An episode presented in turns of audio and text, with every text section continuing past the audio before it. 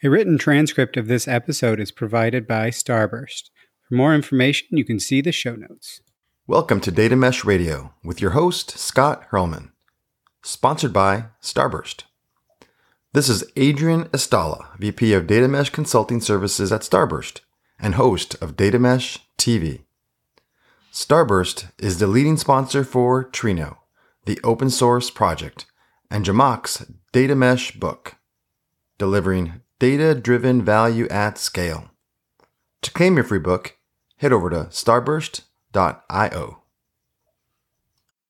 Data Mesh Radio is provided as a free community resource by Data Mesh Understanding. It is produced and hosted by me, Scott Hirleman. I started this podcast as a place for practitioners to get useful information about data mesh, and we're at over 200 episodes. I've now left DataStax, you know, thanks for all their help in ha- founding things, but I've left to start Data Mesh Understanding, which is also helping practitioners to get to the information needed to do data mesh well.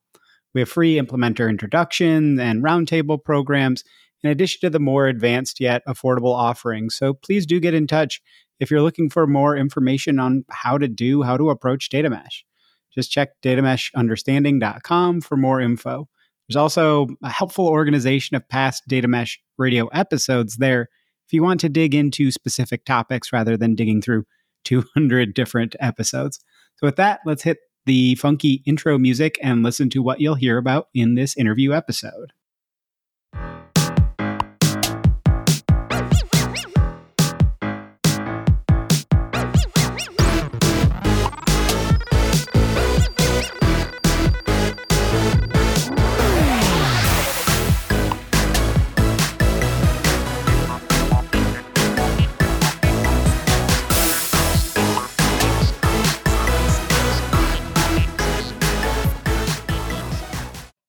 In response to some listener feedback, I'm changing up the formats a little bit of the interview episodes.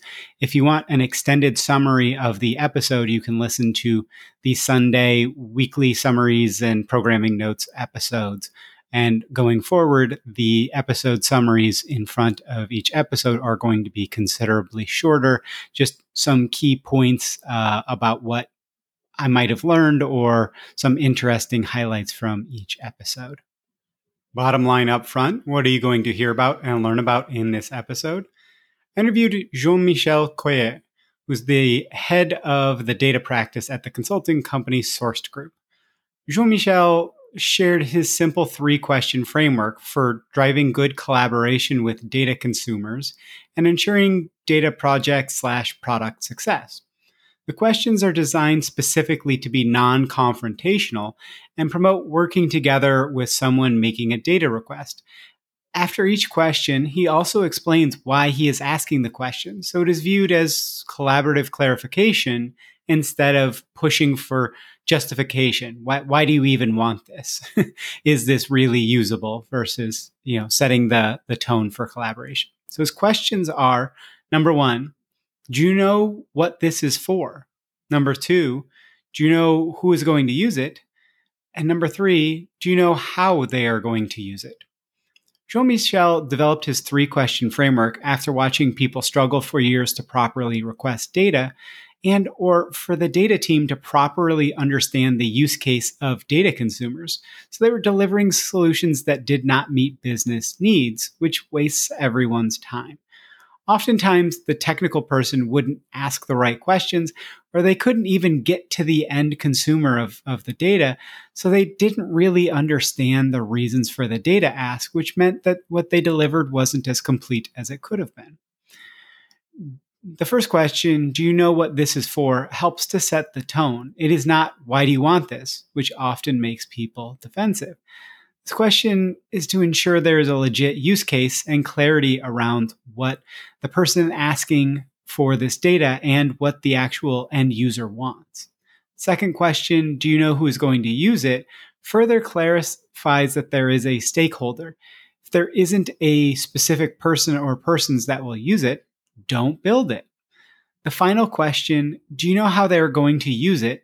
drives towards specifics so you can move away from that direct requests where it's just kind of you know, fill out this form and I'll hit all these check boxes.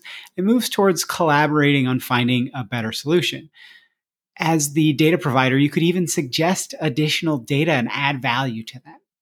And again, after asking each question, he recommends providing an explanation of why you are asking. This isn't pushback, it's information gathering. And when you do deliver on your data project or product or whatever, be prepared for that stakeholder to ask, so what?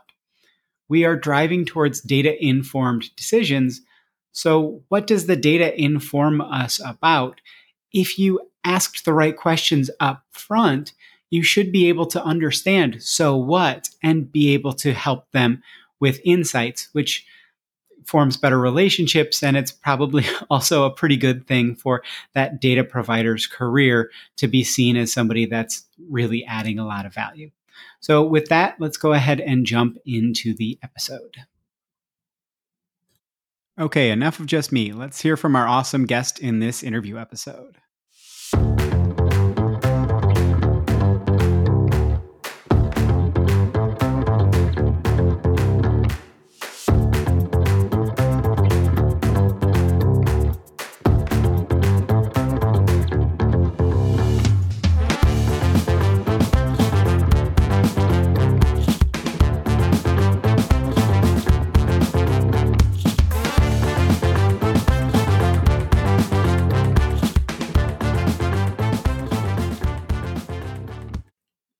Very, very excited for today's episode. I've got Jean Michel Court, which I, I, know I murdered, but uh, people can call him JM. He's he's uh, uh, allowed that uh, thing when, when dealing with uh, people who aren't as as uh, good at, at, pronouncing French. Um, and he is the head of the data practice at the consulting company, the Sourced Group.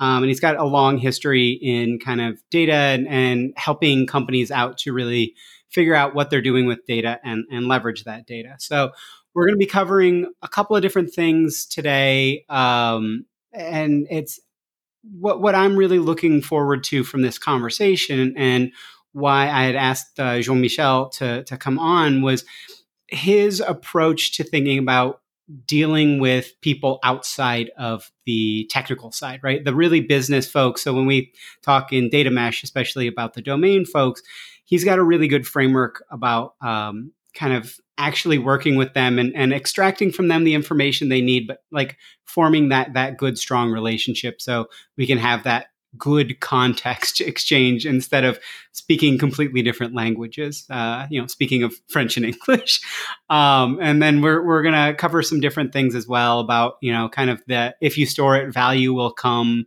and how that that's just kind of a, a silly mindset and how we need to to kind of move away from that and and the the value or the data value chain. So. But uh, with all that as kind of the upfront, uh, Jean Michel, if you don't mind giving people a bit of a background into yourself, and then we can kind of jump into the conversation at hand. Uh, sure. Uh, thank you for having me, Scott.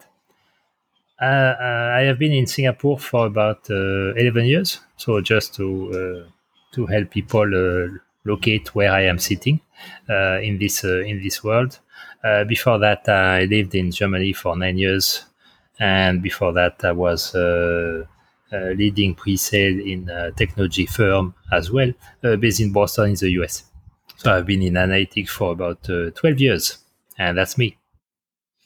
That's great. And, and so you've got kind of a broad uh, world perspective as well of how people in different uh, places and organization types work. So, um, so we were talking about you've got kind of a framework about three great questions to ask the when dealing with the business person but let's let's talk about kind of how you arrived upon that because i know what a big pushback um, that i'm having or, or, a big kind of blocking point that a lot of people are telling me within data mesh is that they're struggling when dealing with the business people especially getting them bought in that they should um, that they should be either providing data or they should be even just providing the context. So let's talk about kind of what you were doing before you developed this framework and uh, how that kind of worked out and what what that's led to with your your framework kind of these three simple questions So if you if you don't mind, kind of giving people some sure, uh, I think it's because uh, of my uh, my background. I started uh, in analytics with dashboards.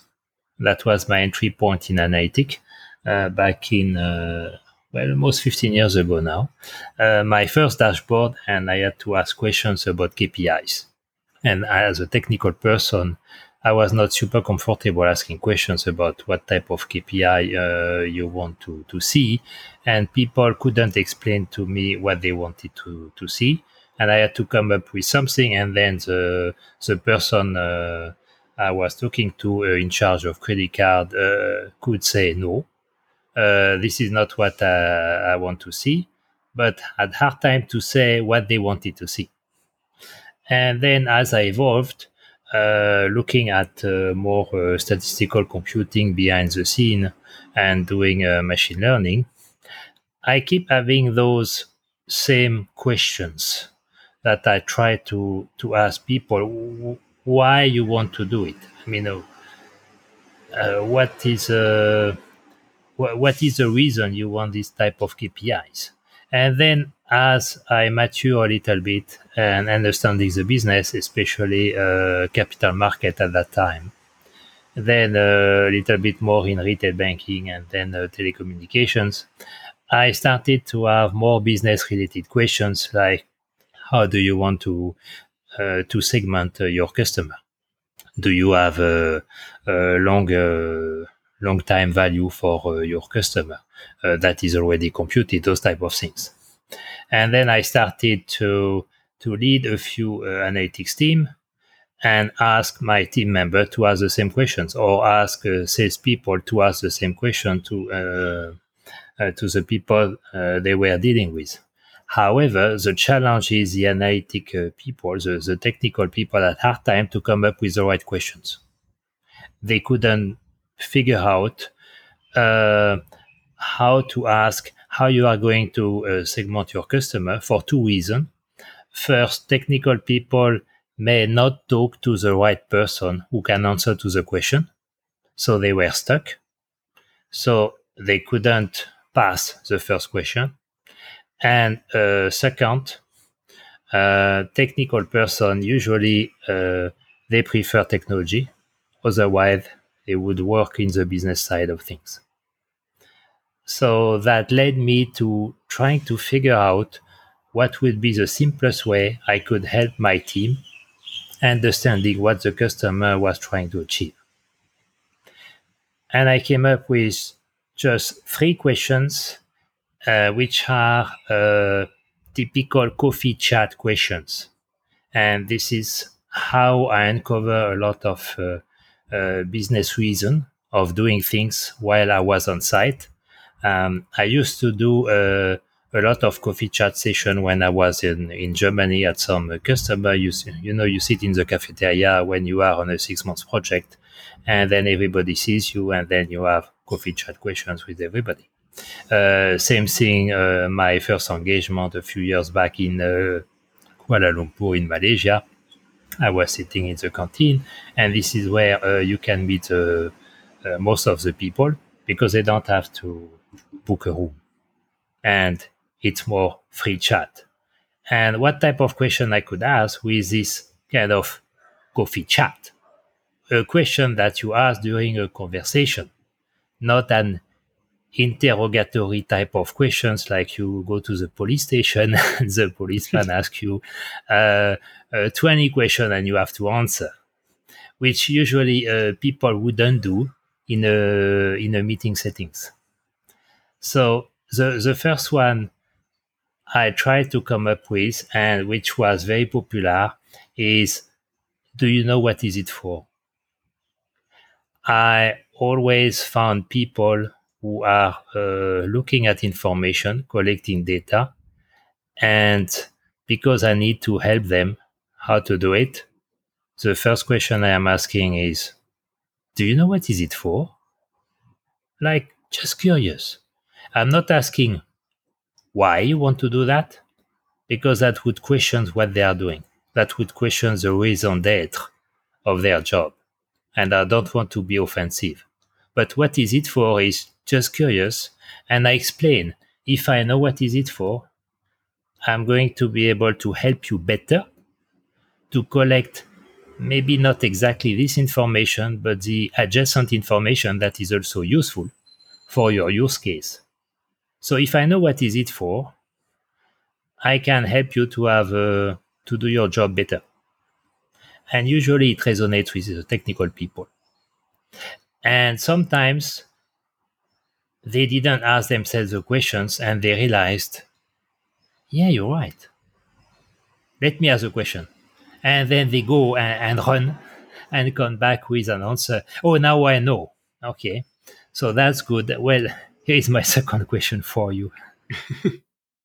yeah, and I, and I think I think that's an interesting point because what you said as well of the the non-offensive, which you're not pushing back. You're you're you're just asking the and and it, I guess if you you ask someone, do you know what it's for, versus like kind of can can you please tell me what it's for? You know what I mean? Like you you can figure out how that phrasing works, but exactly what you're, what you're saying, you know, you, you could put that uh, wording in, in a way that's going to be combative, but like coming at it from a non-combative point of view, I think is is the exact right thing because then somebody isn't defensive. They're not going to say, "Well, because I want it." Right? It doesn't. It doesn't flip that switch of requirements exchange versus the conversational exchange, and that you can kind of go into that collaborative negotiation around. Oh, here's what you're trying to accomplish. Well, I've got some extra data that might be useful in this. Would this be helpful to you? Or, you know, oh, okay, I get what you're what you're trying to get at. Um, this thing already exists, or this, you know, this is a way of looking at it, but I don't think it actually gets what you want. Have you looked at this to help you to to frame your your question and then let's look at reuse and things like that. I think it, it sets up for a, like you said, it, that coffee chat type of interaction instead of the combative or the you give me what I want. yeah, especially in the, you, you can realize you are in a meeting room and then uh, you are kind of a policeman asking a bunch of questions uh, as a consultant uh, to people who see you the first time and they wonder why they should ever answer to any of your questions because, well, this is their job and you are just here to help them, not asking 20,000 questions. You're, kind of a, you can be kind of seen as a gatekeeper to the information they need and that you're you're you're making them jump through hoops instead of that collaboration and and, and I liked when we were talking about this, especially, I like the the way that the tone of this sets is that collaboration. I think, you know, uh, when we talk about data mesh negotiation, but collaborative negotiation is is very helpful because it's like, oh, you want this this one, th- you know, you want these fifteen parts of of of data. Well, you know, number eight is going to take us an extra eight weeks. We can get you know you know uh, the other 14 in in six weeks but the other one is going to you know kind of double up our time. Is that really a value to you and it, i think that transitioning into that kind of collaborative exchange of context instead of okay we'll give you what we think you want instead of like let's let's make sure we're both headed down the right path. I, I like where this is headed. So um, do you have anything you wanted to add further on the, the first question, or do you want to jump? Um, no, I, I, was going to to move to the second question to help out when we are stuck on the first one, because sometimes people don't know what is it for, and they don't know how to answer to your question. So then I come up with a second one: is well, if you don't know uh, what is it for, do you know who is going to use it? And that usually uh, lead to either some kind of example or use case on how people are going to uh, take the data uh, data forward. So usually, uh, if it's a business uh, head of business uh, lines, you end up people looking at some dashboard of some sort with some KPI. So back to my original uh, background, uh, starting analytics with dashboard and KPIs. So this is where the second question uh, I came up with: uh, Who is going to use it? It leads to the end user. So that means if you build a data platform and you have a data mesh approach, if you don't know who is going to use it, well, that's a problem. Because you have no guarantee that what you do is going to fit uh, the purpose of why you are doing it. It's like you built an house and you don't know how people are going to use it. So you decide to put three bedroom, one kitchen, and three bathroom. And then you realize that the family that comes has only one kid. They don't plan to have another one. There are two people, and eh, three bedroom maybe doesn't cut it. But you didn't know because you didn't know who was going to use it. So same thing when uh, we collect data. If we don't know who is going to use it, it's difficult to have a remote idea on how it's going to be used, which is the third question. Do do you find with that second question that when they answer who is going to use it, that you should then go talk to that end user as well? Because what, what, what I've been finding with like, it seems like it's it's a silly, you know, kind of life hack, data mesh hack of um, that of going to and and stop playing telephone between the the you know the data engineering folks are the telephone between the consumers and the the producers. And it's like well what do you mean the consumers and the producers never speak? Have you found that because that that can kind of undercut the person that's coming to you and making the ask as well. So like how have you found dealing with that to make sure that you're aligning with what that person is telling you, but also what the end consumer is is is looking at? Uh, at the beginning, I was asking more about uh, who is the end user, a blunt question upfront. Mm-hmm. Who is the end user, and what are they going to do with that? And then uh, that was a little bit too confrontational where basically it's too obvious that I want to skip the person I am talking to and I want to talk directly to the end user because I believe I may have uh, more information from the end user as well. However, by asking, do you know who is going to use it? And I'm explaining why I am interested in that uh, in that answer. I don't undercut really the person I am talking to. I'm, I'm making them part of the journey, part of the conversation. Because the next proposal is well, here is how uh, you could help me to identify this person.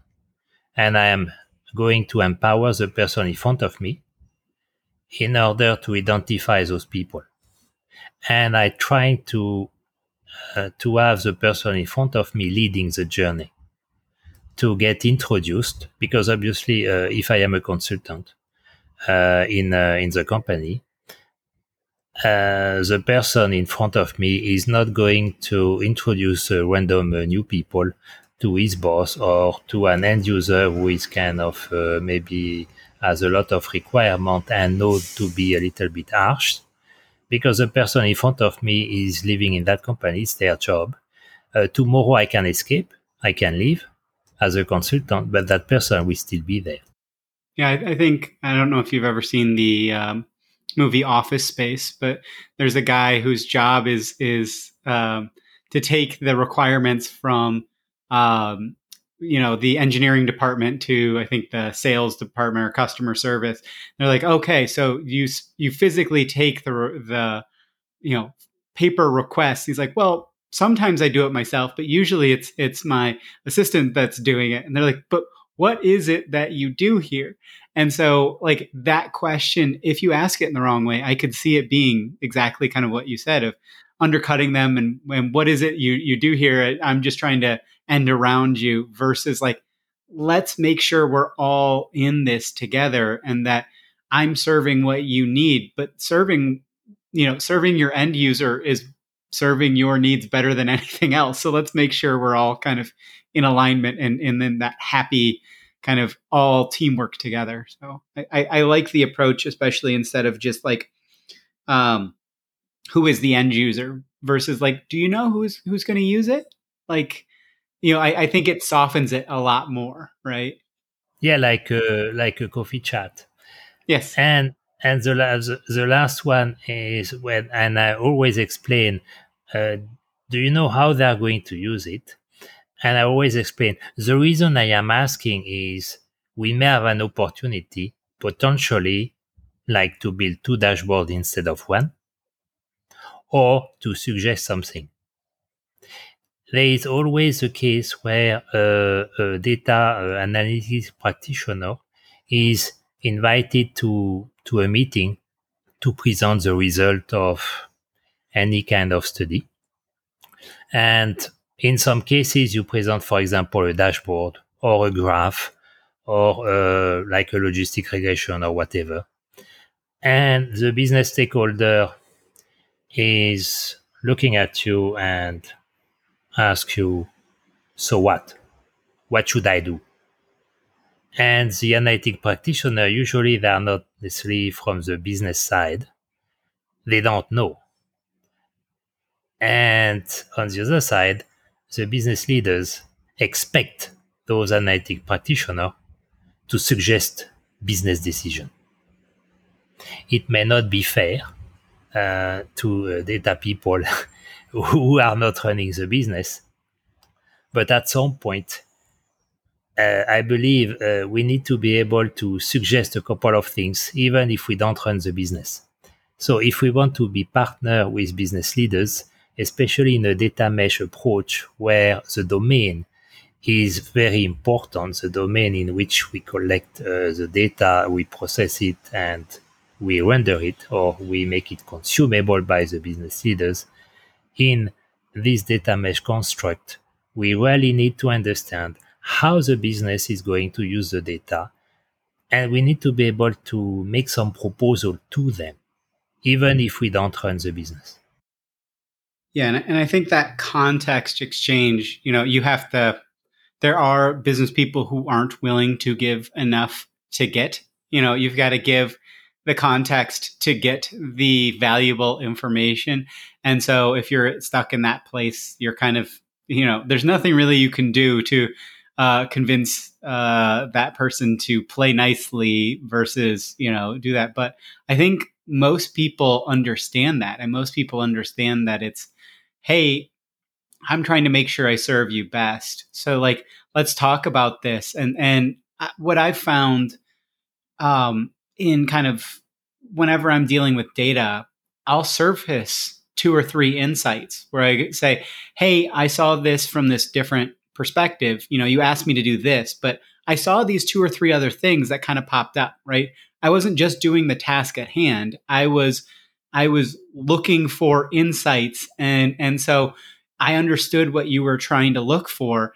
This is additional context or or here might be an additional data source or you know the the way that you were hoping the data to shape out, you know, you might talk to a data scientist and you say, well, the way you were hoping for this to shape out, it, it doesn't really, it doesn't really shape that way, but let's approach it from this other angle and, and let's get at it from here are three different, you know, data sources that we might get to get to the same answering the same question instead of here's the thing drop it on your desk and leave right? Like and and within data mesh we want consumers to get out of the kind of report consumption style right where it you the own you're you're consuming the insights it's like you should be consuming more data to drive your own insights but one, that's not going to happen all the time. Two, you know,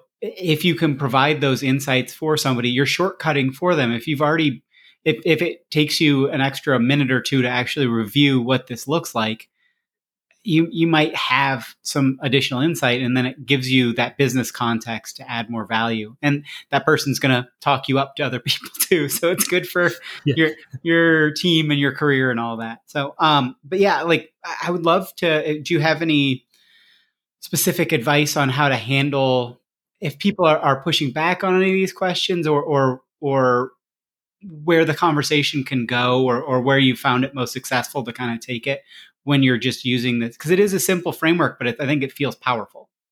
Yeah uh, maybe uh, two two things. Each time i ask questions i almost always say literally the reason i am asking is and i explain. And i say the reason i am asking because I try to justify everything I do all the time. So the person in front of me or beside me in a coffee chat uh, will understand where I am coming from. So it's super important. It's, I mean, it's the empathy. You, you, you need to understand each other where we are coming from. So that's the first aspect. Each time I ask a question, and I don't ask two questions in a row without uh, going into some explanation. And the, the second aspect is when I am asking, do you know how they're going to use it? In fact, I prepare myself for the key questions once I am in front of uh, any uh, any business leader. Well, I would love to understand better how you are going to use it. And in my head, in my mind, I want to know if it's real if they really have a use case, if they really are going to use that data in a, in a way that is useful for the business. Because too often it's just, yeah, but I want to know the insight uh, just in case. Well, if you have no intention to take any specific action, I'm going to push back uh, to the uh, to the business leader. Because there is no reason why uh, we have a lot of people working extracting data processing data uh, putting a recommendation engine dashboard together. If at the end of the day no action will be taken with the data that we provide. It's like i provide you a car but you are never going to to drive it. Well yeah maybe I shouldn't provide you a car. That's okay. I mean, that's okay. yeah, I, I, the the episode I had with um, Katie Bauer uh, also had that kind of conversation, and so and the insight of um, what is valued is not necessarily valuable, and what is valuable is not necessarily valued. So you you kind of can end up in a little bit of a political game, but exactly what you've talked about of you you can have that conversation and you know you might say you might get to a point where you're saying oh this isn't very valuable and then you kind of have to figure out how do i deprioritize this or or do i still just have to do it? and and kind of have that but it does give you that like hey like why don't we set what what you're actually trying to do? You know if if we were talking about kind of metrics and if you find that this is, you know, one tenth or 10x what you were expecting, what are you going to do with it? Like what what what will you do with that information? And if the answer is, well, I'll just be more informed, it's like, well, then it's not actionable. Like why why should I be spending my time on things that aren't going to be actionable? Yeah. Uh, also, the other uh, on the flip side, if the person realizes they are not too sure, uh, what they are going to do. I may come up with suggestion, or I may come up with different type of information or complementary information that we can provide. So it becomes uh, actionable. So I'm going to help the business leader anyway to make it more actionable if this one is not actionable at all. So it's like I'm going to push back, but at the same time, I'm here to help. Yeah, it's it, it's again, you're not that gatekeeper. It's not a yes or a no. It's it's a um kind of a, a no but right like a, a no yeah. but like let's figure out where we could get it to to do that or you're you're you want that insight well we've got something that that's pretty similar why don't we look at that and see if that gives you kind of the insight and then we can figure out from there right of of it's not exactly what you want but is it going to get you, you know, 90% of the way there with no incremental work or, you know, 80% of the way there with 20% of the work or whatever that that you can say okay yeah it, it gives you a stronger foot in the negotiation but it is again that collaborative negotiation of, of you're you're both just trying to drive business value. I, I like that. So um did you have anything else you wanted to add on kind of your your three questions or did you want to jump into kind of the uh, the data field of dreams concept that we were talking about yes uh, I, would love to to discuss about this one because I have seen over and over again the past uh, maybe the past six six seven years. Uh, the idea is, I mean, uh, talking a lot with uh, with technical people, uh, they understand that the business is struggling with data. So the idea is let's build a kind of a data platform with more uh, open format, which is provide uh, uh, better access to data, etc. And in such a way that if we built it, they will come. uh, and then I've seen customers uh, collecting a lot of data, like terabytes of data, sometimes terabytes of data every day. Because, well, for sure, this data must be useful to somebody. So let's make sure that we have a data platform at the end of this fiscal year. So we tick the box and our job is done. And six months into the next fiscal year, well, you still don't have any use case. So in fact, the data platform is not really used. So it becomes a white elephant in the room where, oh, we thought uh, if we are going to build it, uh, they are going to come but without talking to the potential users. And it's difficult to talk to the potential users because you need to understand what they are going to do with it. Back to the third question. And you need to be able to discuss about maybe some business uh, a business challenge they got.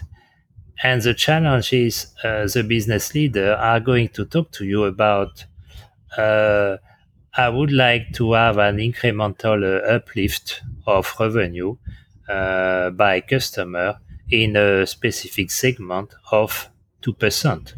And as a technical leader, you are like, oh, yeah, okay. How I'm going to do that? And well, uh, with data, you can propose a few things like uh, how your customer segmented do you know the distribution of your customers uh, in terms of revenue in every single segment, for example? And asking all those questions in order to come from a statement and work backwards from that statement and figure out what type of information could be useful to achieve that end goal. And it may be many, many steps in order to get there. But that reasoning is much more complex if you are in tech mode and uh, your boss, uh, the, the, management uh, chain, is pushing you to get this data platform up and running as soon as you can. Yeah, yeah. Gyoram from from Nav in I think episode thirty seven or so, it said, "I can build the coolest, best data platform that our developers will not want to use." Right, like and and I think that that conversation, uh, you know, and you also said something that I think is really resonated with me, which was collecting data isn't that difficult, but it is costly, right? Like it's it's it's costly to store it for that. Well, but we might use it, and people are like, well, you can just store it in in you know cold storage in in cloud, and it's really not that expensive, and blah blah blah. But it's like, but you don't know what you have and if you then do decide that you're going to to use it that cleaning it up is so expensive and and like getting it into the format that you would actually want to use it because you didn't have the intentionality around how it was stored you you know you had mentioned storing to the use case if if you aren't storing it to the use case that cleanup especially when you're trying to look back and it might be that the application that's um, generating the data has gone through three or four major revisions over this time. And so the formats aren't the same. And so trying to match that up and like, or enrich the data historically, uh, all, it's so insanely time consuming and expensive. And one out of a thousand times, it's probably worth it. Are you willing to bet that you're going to have that, that one out of a thousand times is going to have a 1000x return on investment? Nope. the the other aspect uh, that uh, a typical data platform uh, approach uh, has is you forget the the window of opportunity. You assume that it's a long time project, and it doesn't matter how long does it take to build it.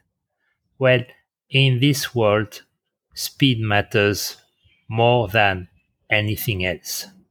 So if it takes two years to build a data platform that is useful, well, you have missed a few window of opportunity to potentially increase your revenue, increase your revenue per customer, increase your top line, or be more uh, efficient with your uh, even your internal processes. So it's more important to catch a window of opportunity to get potential incremental revenue as opposed to make sure your data platform is super, super, super rock solid from the get go.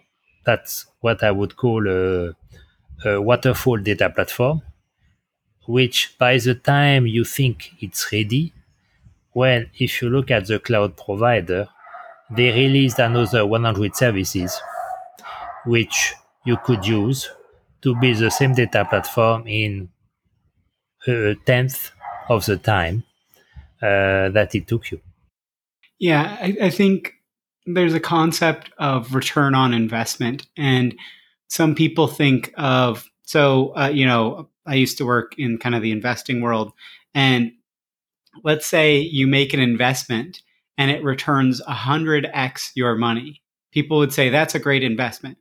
Well, if it takes you know a thousand years, right, a hundred years, a thousand years, or whatever, versus something that doubles your money and and it takes you know a year and a half or whatever. Um, there's this um, concept called internal rate of return, and it's how much is are you returning on it? How quickly, right? It, it has kind of that time value of money concept, and so I think there is that opportunity cost concept that you need to to put in. Um, uh, Doron Porat in her interview, which I think was number 68, um, had talked about that, you know, s- sometimes it's, you might be able to build this way better and it might be something that's great right now, but also you think about kind of the long term that the vendor is going to uh, build something that's, that's, where it's their main focus, right? So you're you might be able to build something that's more um, tied to your use case right now. But let's think about how we actually want to um, how we want to think about how we evolve the platform going forward. Do we want to have to put in all of the work all of the time, or do we want to catch that uplift of uh, services getting better that we're using and and and I think there is a balance right I think there are lots of times when you do want to build things yourself and it does get kind of frustrating um, just going out and buying services, you know, uh, where it does take a long time to integrate them. You know, it feels like, yeah, I should be able to drop in and, and this thing just goes. But like, it, it's something where you really do want to, to focus on why are we doing this? Does this make sense? and, and, you know, that, that, are we just building for the sake of building because we think this is cool or do we have that use case so you know do we need to integrate this you know super real time capability right now when we don't have any users for it for the next 6 to 12 months like let's focus on the things that matter.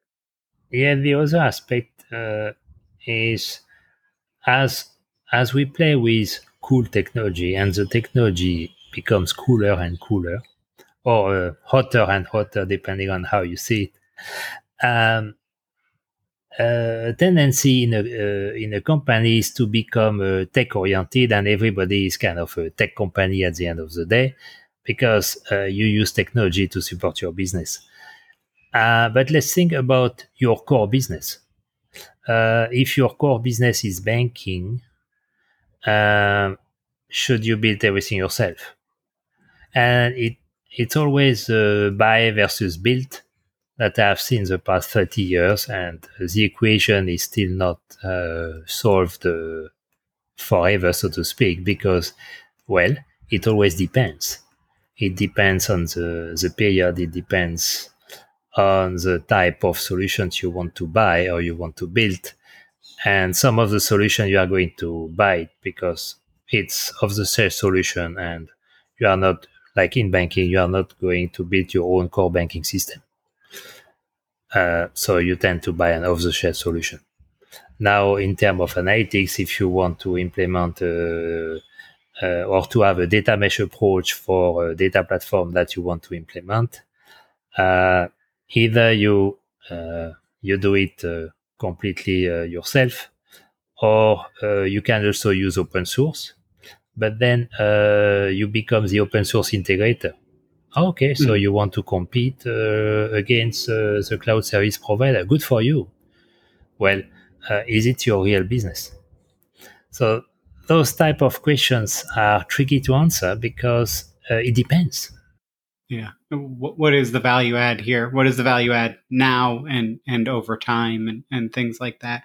Um, and when you are coming across people that that are kind of doing that if you build it they will come or if you store the data the value will come. Like how have you found what what what's an appropriate way or what's a useful way to have that conversation with them to get them to the side of let's not do that um, because you know you might know that you're right that you shouldn't be headed down this path but like we also need to figure out like how we have that conversation again in that non-combative way and that that we can we can exchange the information and and kind of move forward with what's valuable to the the organization. Uh, i might uh, jump uh, to the second question because in that case the first question would be a little bit too harsh like imagine uh, you talk to somebody who built a data platform for a year and you ask him uh, do you know what is it for it's a little bit harsh. Um, I, I, would go either to the second or the third question. Do you know how people are going to use it? Uh, in order to understand uh, the consumable part of the platform, uh, and which might be uh, very different uh, from one domain to another domain if we have a data mesh uh, data mesh approach. Because if we miss the consumable part, it's kind of you, you, you do 90% of the work is data collection, cleaning, processing, etc. And maybe 10% if is a dashboard, for example. If you remove the dashboard, there is no solution because the customer, the consumer cannot see it and you did 90% of the work. But 90% of the work leads to zero on a consumer standpoint. So, understanding the consumable aspect of things, how people are going to consume the information we provide to them, whether it's a recommendation engine, it's a clustering algo, it's an API for developers, it's a dashboard, or just access to the data through SQL queries, is super important. Otherwise, we miss the 10% that tick the box. Unfortunately, the audio cut out here uh, on us, so it might be a bit of a awkward transition. But uh, Jean Michel is going to get back into kind of his answer to this specific question that I had previously asked. So, when people have, uh, for example, built a data platform for several months, it's hard to just ask them uh, what is it for, because that will be very much too too confrontational. So I'm always trying to get from the consumable angle uh, and go straight to the third question: Do you know how they are going to use it? Because that leads me to understand who are the consumers and what type of format we need uh, to uh, to provide the data to those consumers, whether it's an algorithm, uh, which will be embedded in another application like recommendation engine, a clustering algorithm, for example, or an API for developers, or a dashboard for direct consumption by business leaders, or uh, it can be uh, direct access to data through SQL queries. And I believe understanding how people are going to consume it is super, super important because that's the primary reason why we collect the data. Uh, why we have producers who are producing the data uh, to the platform is because consumers are going to consume that data to do something about it. And that helped me to uh, to guide uh, people who built the data platform to start to look for the users. And it's a journey. Uh, if somebody built a data platform for six months without talking to any user, it's difficult to suddenly wake up and, oh, by the way, uh, how they are going to use it, do you know? Uh, no, I don't. Hmm. Uh, and the data we collected uh, are the right uh, data? not sure. Well, maybe it's time to talk to somebody, and it's never too late. Because the data platform, you can argue, is there. Hopefully, it has been built with a proper data governance process in place, uh, uh, data protection, all those good things, which needs to be done anyway and that may uh, that may speed up the second part of building that data platform into a more uh, data mesh approach where you have a smooth uh, kind of transition from producers to consumers. Yeah, yeah, and I think a lot of what you're talking about as well is the data product management or or just kind of uh, product management principles in general having a product mindset. You know some of it's even product marketing right? You go out there and you and you say do i have a use case? Do i have consumers? I want to go out there and say here's what we're we're thinking about creating. Do i have consumers? Are there people who actually will consume this? Because if the answer is no then don't do it right? Like um, when, when we think about data we need to make data reusable and, but that doesn't mean that you should go out there and produce all data that could be useful, right? We, we need to make it so that, that it's usable in multiple use cases. But if, if you're just focusing so much, I, I find this again of this could be useful versus there's so many things that could be useful. If you've got infinite money or if could be useful might have an incredible return when you do find something that's useful, okay, then, then I, I, I get it, right? But 99.9% of the time, it's not the case. So please stop. I had a former uh, colleague in, uh, of mine who had this wonderful sentence. It's like buying all the ticket from the lotto in order to win. Yes, if you buy all the ticket, you are going to win. Of course, you are going to win. At what price? Yeah, it's yeah the return on investment. It's it's all of that. Like it's yeah. What what are you actually trying to accomplish? And and if you do do this, what will you accomplish? I fully agree.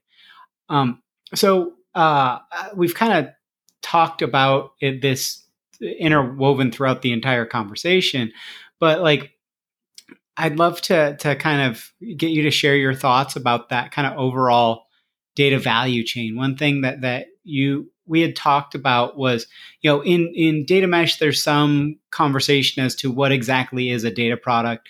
Does that extend all the way through into the consumption model or not? You know, if if it is a dashboard, like what is is that part of the data product or not? You know, what what are the actual output from the insights perspective are are we kind of trying to focus on serving data so people can get to insights versus we're serving out the insights i think that gets a little too um, nebulous and cute in a lot of ways versus again what are we trying to accomplish? So, uh, just if you could give people your thoughts around what you've seen about that, like how do you actually execute towards what the outcome needs to be to drive business value. You, know, you talked about going 90% of the way, 95% of the way. But if you go 95% of the way and deliver 5% or 0% of the value, why did you do it? Right. So, yeah, um, it, uh, I think it depends. Uh, I try, and there is no single answer. Uh, I see the kind of raw data product as at least a data set, like technically speaking, a denormalized data set that has all the information in it. Now, that data set as it stands will be very useful to data analysts who wants to crunch the data, access to the data uh, directly using, uh, it can be SQL, but it can be any other uh, specific language, etc. Then you have the business leaders uh, who wants to see that uh, same information in the data set, but they want to see in the dashboard. You could argue that the dashboard is a derived data product from the data set because the dashboard has been built after the data set has been produced. And in fact, the data set might have been moved into uh, uh, into a data warehouse or be straightly accessible from the data lake using SQL, whatever, and then accessible through a dashboard.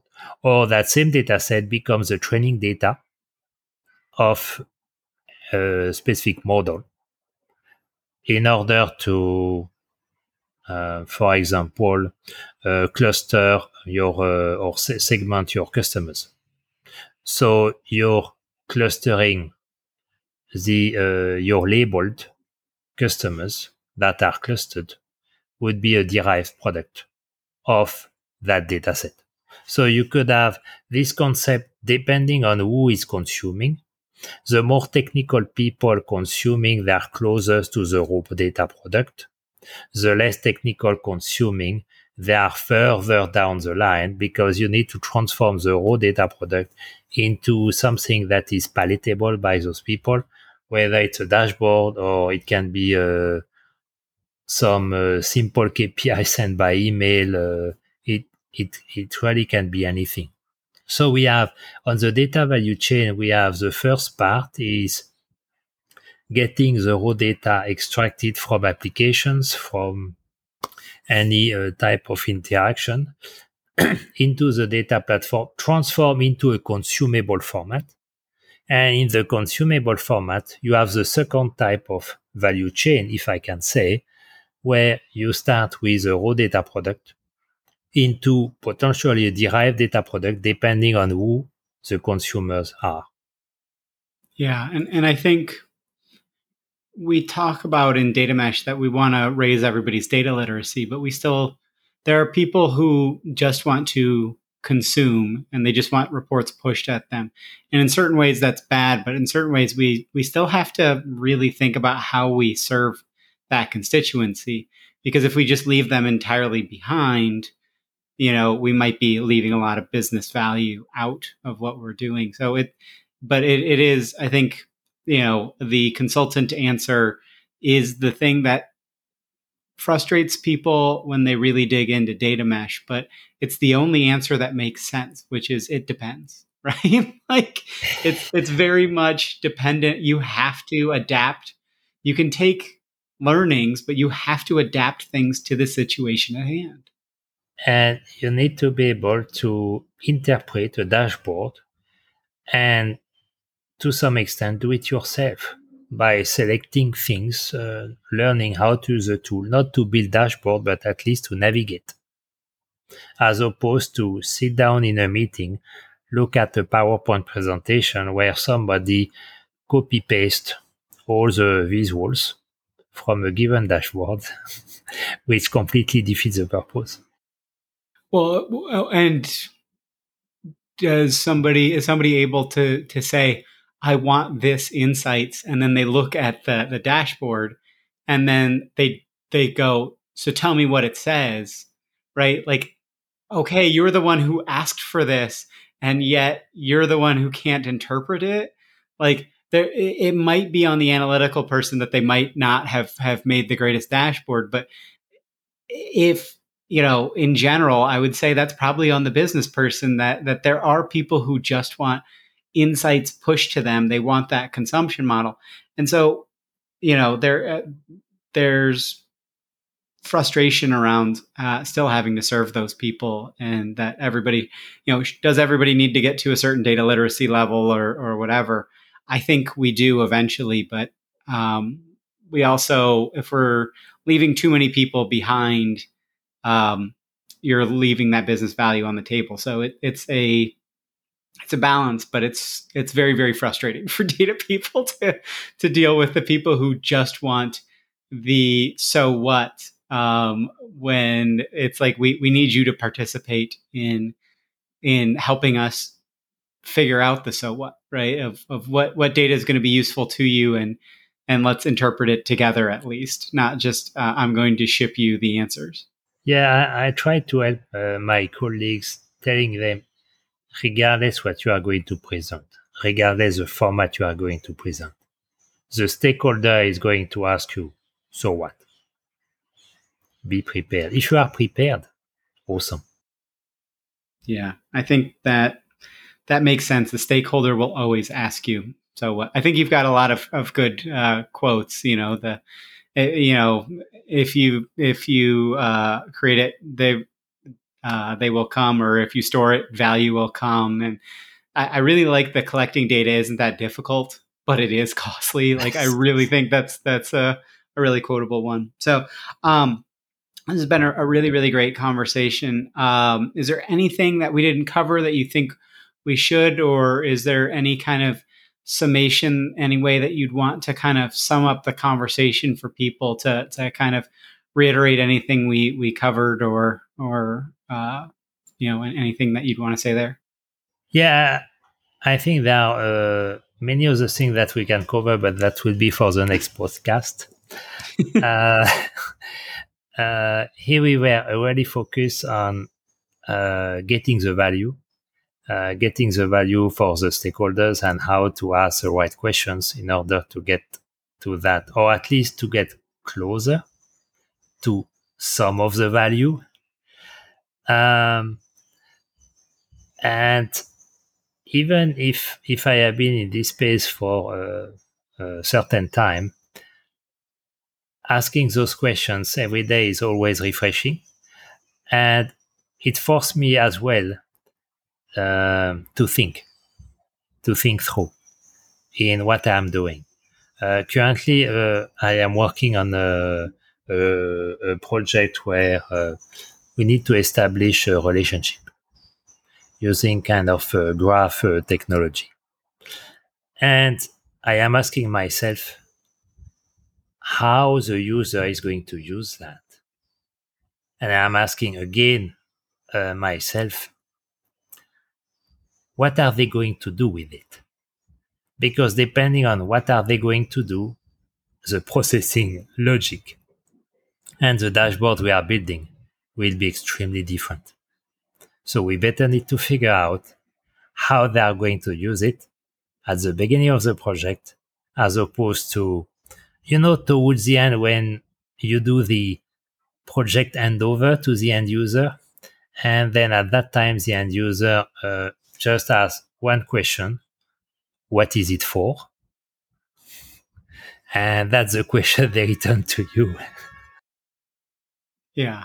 And that that's that's the horrifying question when you've put in a whole lot of work of like, okay, but like not even the so what, but the what well, what is this for? Like what why why do we do this? It's like, ah, yeah, that that that uh, alignment, you need to to have that. I mean, a lot of people have talked about um, within data mesh when you're doing kind of your proof of value or your your initial implementation, whatever you want to call that kind of minimum viable mesh or or whatever, that you really do need to find like a consumer driven use case, right? You need to find something where there is somebody who has a need and a desire and that you can align to that and that you can build something out that's going to have value because if you just again, if you just create these data products to share data, that data might have some value to somebody, but if you don't have an idea of who or how you're really going to structure that, it's they're going to have a lot of work on their end even to leverage it. So um, at, at, best case, and, and a lot of times they just aren't willing to put in that work. So you've you've created you've spent a lot of time and, and effort on nothing. So let, us avoid that if we can. But yes. Um, well, uh, Jean Michel, this has been such a uh, I think a very very useful episode for folks, especially just popping it up to a higher level about like how do we actually have these conversations? How do we get to these valuable context exchanges because you know a lot of what we talk in data mesh is you have to exchange these contexts but i don't think we've had anybody on that especially in, in such a a simple but not simplistic framework you know like a framework that that can work and that that you can really um and and what are the pitfalls or what are some potential things of like instead of why it's like do you know what it's for? Not why are you doing this? And like the the non-confrontational side. So um, if people want to follow up with you what's the best place to do that? And, and what do you want people following up with you about in general? Yeah uh, i guess the best place is linkedin. Uh, they can look at my profile on linkedin at uh, Sourced Group. Uh, i'm based in singapore and i think i'm the very few guy who have blue hair probably the only guy around who has blue hair, so they will spot my profile uh, easily. Uh, I am passionate about uh, analytics organization, helping uh, customers to to structure uh, their analytics organization, but also uh, advanced analytics like machine learning, AI. Yes, sure. if I am a business leader, I will say AI, but because I am in tech, I will say machine learning. Yeah, I, I know that that uh, fun uh, difference is there really isn't one, but there kind of is, and it, yeah, yeah. Um, well, again, thank you so much for spending the time, and and thank you everybody for listening. Thank you for having me, Scott. I really appreciate it. Thank you. I'd again like to thank my guest today, Jean Michel Coeur, who is the head of the data practice at the consulting company, The Sourced Group. As per usual, you can find a link to his LinkedIn if you'd like to get in contact with Jean Michel in the show notes. Thank you. Hopefully, that interview episode was really useful for you. Please do consider getting in touch with guests from the show, from these episodes. Most have said they'd really love people to reach out to them. And please, as well, if you're got a minute, rate and review the podcast somewhere. It really is honestly super helpful for other people looking into kind of data podcasts to kind of get this in front of them. Data Mesh Radio is again provided as a free community resource by Data Mesh Understanding. It's produced and hosted by me, Scott Hirleman. In April of 2023, I left DataStax, who were wonderful in getting the Data Mesh community stuff started, so give them a shout for streaming and real time AI needs. But I left to start my own industry analyst kind of information as a service firm our offerings are affordable and you can do them on a one-off or a month-to-month basis. You know read kind of throw it on the credit card. Don't worry about like going through purchasing and things like that. The services include lots of practitioner roundtables you know one-on-one data mesh kind of planning or feedback sessions and tailored introductions to other data mesh practitioners that are focused around your topics of interest. You know what what are you actually running into challenges with? We also have some free programs around introductions and roundtables that people can kind of check out as well. Check the show notes or just go to datameshunderstanding.com for more info or helpful resources. As always, if you have suggestions for guests or topics, please do get in touch as well. And have a wonderful rest of your day. Now let's hear that funky outro music.